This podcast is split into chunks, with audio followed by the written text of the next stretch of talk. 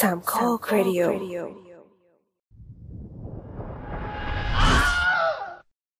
กาลครั้งหนึ่งในเดือนมกราคมปี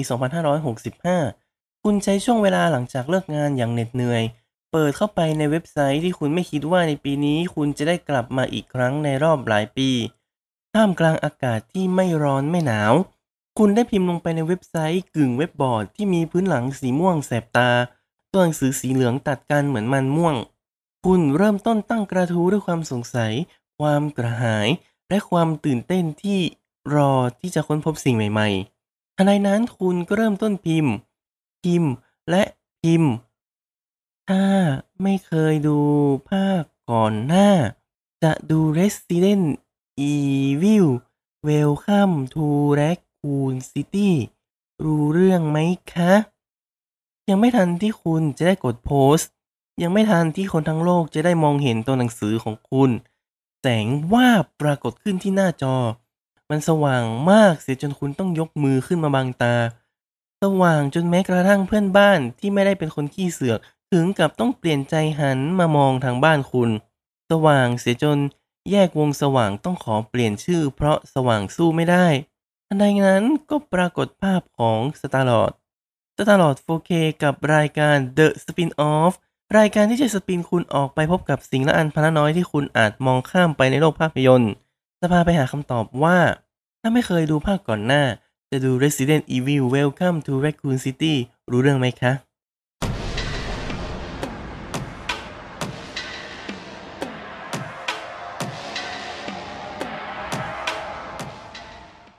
Resident Evil เป็นที่รู้จักในบ้านเราอย่างมาก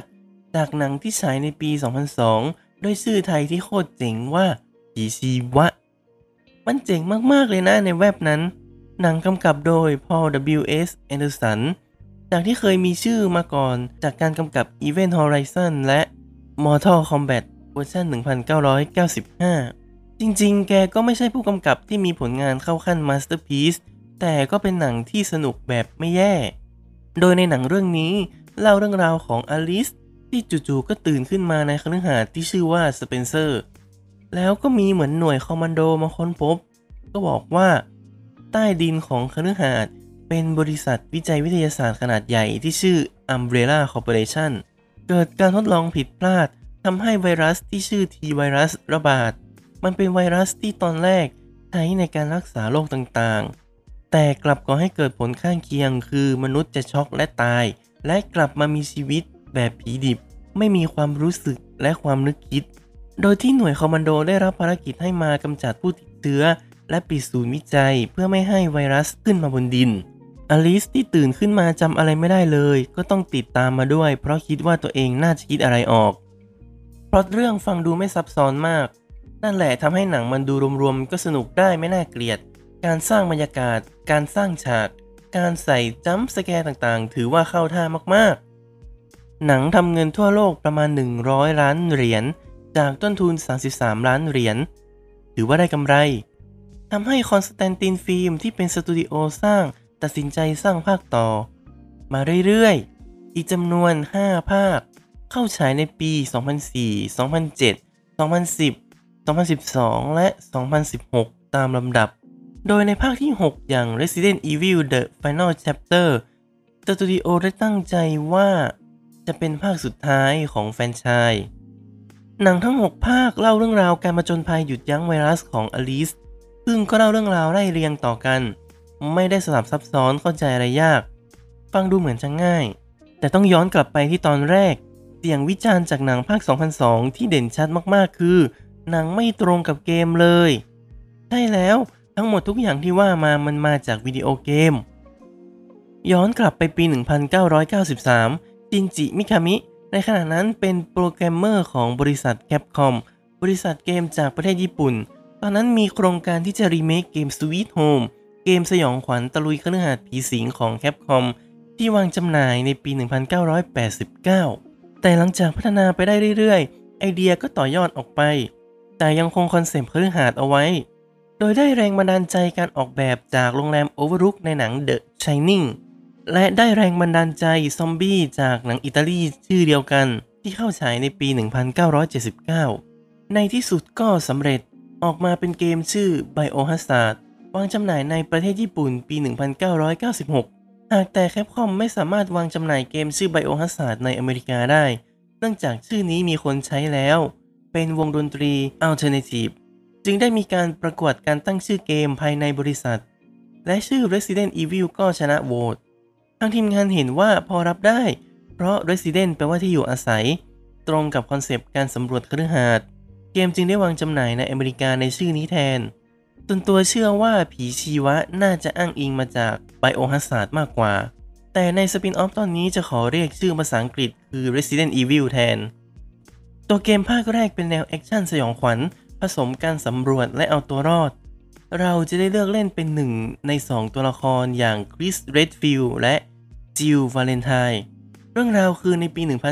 1998 มีการทดลองไวรัสของบริษัท Umbrella Corporation แต่ก็เกิดผิดพลาด และมีรายงานว่าชาวบ้านในเมือง Raccoon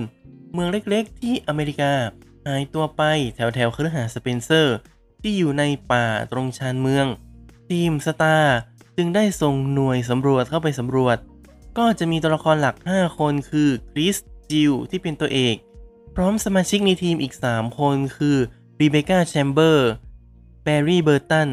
และ Albert Wesker หลังจากที่ทีม S.T.A.R.S.ลงมาจากเฮลิคอปเตอร์เฮลิคอปเตอร์ว้าก็ถูกหมาซอมบี้ไล่ต้อน จึงได้เข้ามาหลบในคฤหาสน์และได้แยกย้ายกันค้นหาทางออกและสืบหาความจริง สังเกตดูว่าเมื่อเทียบหนังภาคแรกกับเกมภาคแรก มันก็ไม่ได้ตรงกันแบบอ้างอิงกันได้เท่าไหร่เลย ซึ่งนั่นก็อาจจะสร้างความไม่พอใจแก่แฟนเกม ถึงกระนั้น Resident Evil เกมต้นฉบับก็ประสบความสำเร็จ สร้างปรากฏการณ์แนวเกมสยองขวัญในรูปแบบใหม่ มิคามิก็รับหน้าที่เป็นโปรดิวเซอร์สร้างภาคต่อทันที โดยภาค 2 ก็วางจำหน่ายในปี 1998 เล่าเรื่องราวหลังจากเหตุการณ์ในภาคแรก 2 เดือน Leon S. Kennedy ตำรวจมือใหม่ได้รับมอบหมายให้มาทำงานในเมือง Raccoon เป็นวันแรก ก็ได้มาพบกับ Claire Redfield น้องสาวของ Chris Redfield มาตามหาพี่ชายในเมือง ทั้งคู่ได้พบว่าชาวเมืองกลายเป็นซอมบี้กันหมด จึงได้นัดหมายว่าให้ไปเจอกันที่สถานีตำรวจ เพื่อวางแผนหาทางออกจากเมืองต่อไป ภาคนี้พัฒนาระบบการเล่นไปหลายอย่าง เปลี่ยนฉากจากคฤหาสน์สยองขวัญไปเป็นเมืองที่เต็มไปด้วยซอมบี้ และเป็นการปรากฏตัวครั้งแรกของเอดาวอง รักครั้งแรกของชายไทยหลายคน ภาคนี้ได้รับเสียงชื่นชมอย่างมาก แคปคอมเข็นภาค 3 ต่อออกมาในปี 1999 เล่าเรื่องราวของจิวใน 24 ชั่วโมงก่อนหน้าภาค 2 ที่ต้องเอาตัวรอดออกจากเมือง เพราะได้ข่าวว่าทางการใช้ระเบิดนิวเคลียร์ล้างเมือง เพราะฉะนั้นในเนื้อเรื่อง 3 ภาคแรกของเกมก็จะสรุปคร่าวๆได้ว่า ตัวละครหลักหนีออกมาจากเมืองได้หมด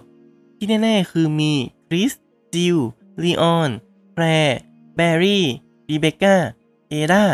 ตัวละครอื่นๆ ขอละไว้เพราะไม่ได้เกี่ยวข้องกันกับ topic ในวันนี้ ส่วน Wesker ดูเหมือนว่าจะตายในภาคแรก คงต้องบอกเท่านี้เพื่อไม่ให้ spoil มากนัก หลังจากนั้น Capcom เข็นเกมภาคหลักออกมาอีก 8 ภาค และภาคเสริมอีกนับไม่ถ้วน ภาคหลักอีก 8 ภาคก็คือนับตามเลขไปเลย 3 4 5 6 7 8 และภาค Zero ที่เล่าจุดกำเนิดของเรื่องราว และภาค Code Veronicaที่เหมือนจะเป็นภาคแยก แต่ก็สำคัญต่อเส้นเรื่อง เนื้อเรื่องหลังจากภาค 3 ไม่เกี่ยวข้องกับเมืองแรคคูนและทีไวรัสอีกแล้ว เพราะอัมเบร่าพัฒนาไวรัสชนิดอื่นต่อ นั่นทำให้เราต้องขอไม่เจาะในเรื่องในภาคต่อๆไป เพราะไม่ได้เกี่ยวข้องกับท็อปิกของเรา นอกจากเกมภาคหลักและภาคเสริม แกปคอมผลิตสื่อในรูปแบบต่างๆ ออกมาอีกพอสมควร ไม่ว่าจะเป็นหนังสือบรรยายรายละเอียดในเกมการ์ตูน comic แม้กระทั่งละครเวที หากต้องร้อยเรียงเรื่องราว ถือว่าต้องทำการบ้านเยอะเหมือนกัน ข้อหนึ่งที่ชื่นชมคือทาง Capcom รวบรวมทุกอย่างไว้ในเส้นเวลาเดียวกัน ไม่มีการแยกจักรวาลเพียงแต่ลำดับการสร้างอาจจะไม่เรียงเส้นเวลานัก ต้องค้นคว้า นั่นทำให้หนังทั้ง 6 ภาคของ Constantin Filmเป็นจักรวาลที่ไม่เกี่ยวข้องกับเกม ทีนี้มันจะมีแอนิเมชันอีก 4 เรื่อง เป็น movie 3 ภาค มินิซีรีส์ 1 ภาค movie ภาคแรกชื่อ Resident Evil Degeneration เล่าเรื่องราวของ Leon กับ Claire ที่ต้องไปหยุดยั้งภัยไวรัสครั้งใหม่ โดยกำหนดไทม์ไลน์ไว้ว่าเกิดหลังจากเกมภาค 4 เกิดก่อนเกมภาค 5 movie ภาคที่ 2 ชื่อ Resident Evil Damnation เล่าเรื่องราวของลีออนกับภารกิจครั้งใหม่ ภาคนี้มีการปรากฏตัวของเอดาอีกครั้ง วางตัวไว้ระหว่างภาค 5 และก่อนภาค 6 ไม่นานนัก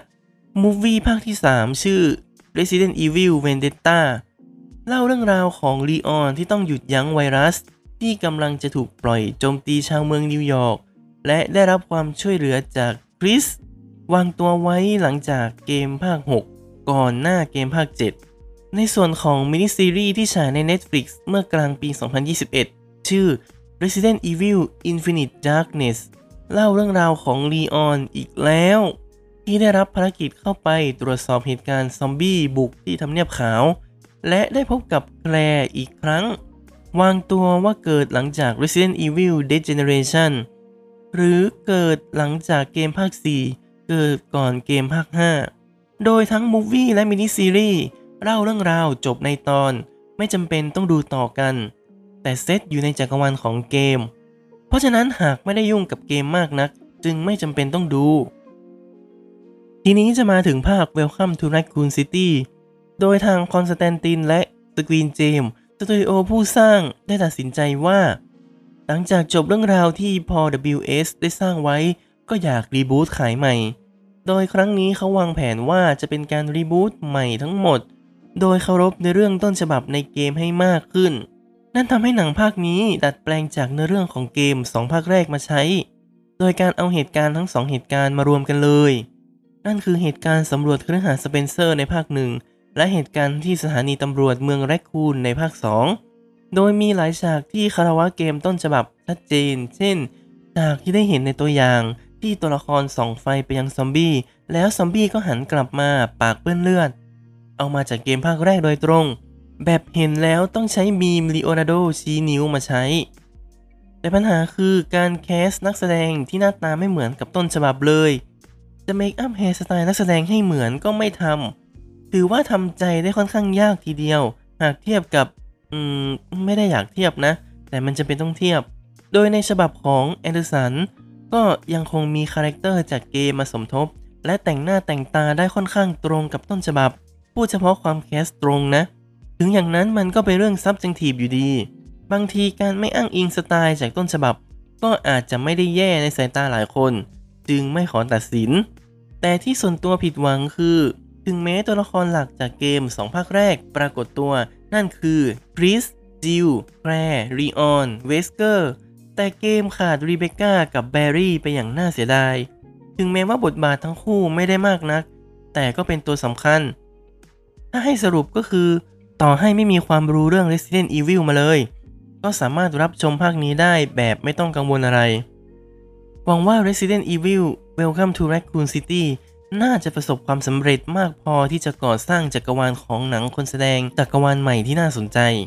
หรือไม่ก็คงเป็นแค่หนังอีกภาคที่ล้มเหลวแล้วจบทุกอย่างมาแบบนั้น กลายเป็นเพียงอีกหนึ่งประวัติศาสตร์ที่ต้องเก็บไปเล่าในโอกาสหน้าที่หนังภาคใหม่จะออกมาอีกทีอย่างน่าหงุดหงิดใจ แต่สตาร์ล็อตเชื่อว่าจนถึงตอนนี้ คุณที่เพิ่งได้สติจากแสงสว่างวาบที่หน้าจอ น่าจะเริ่มตระหนักได้ว่าตัวเองไม่จำเป็นต้องตั้งกระทู้อีกต่อไปแล้ว ก่อนจะลบทุกอย่างและปิดหน้าเว็บไป รับฟังรายการ The Spin-off ตอนต่อไปได้ที่ช่องสามโคกเรดิโอ ติชมได้ที่ Twitter s t a r l o t 4 k @the opening cast พบกันวันพฤหัสเว้นพฤหัสสำหรับวันนี้สวัสดีครับ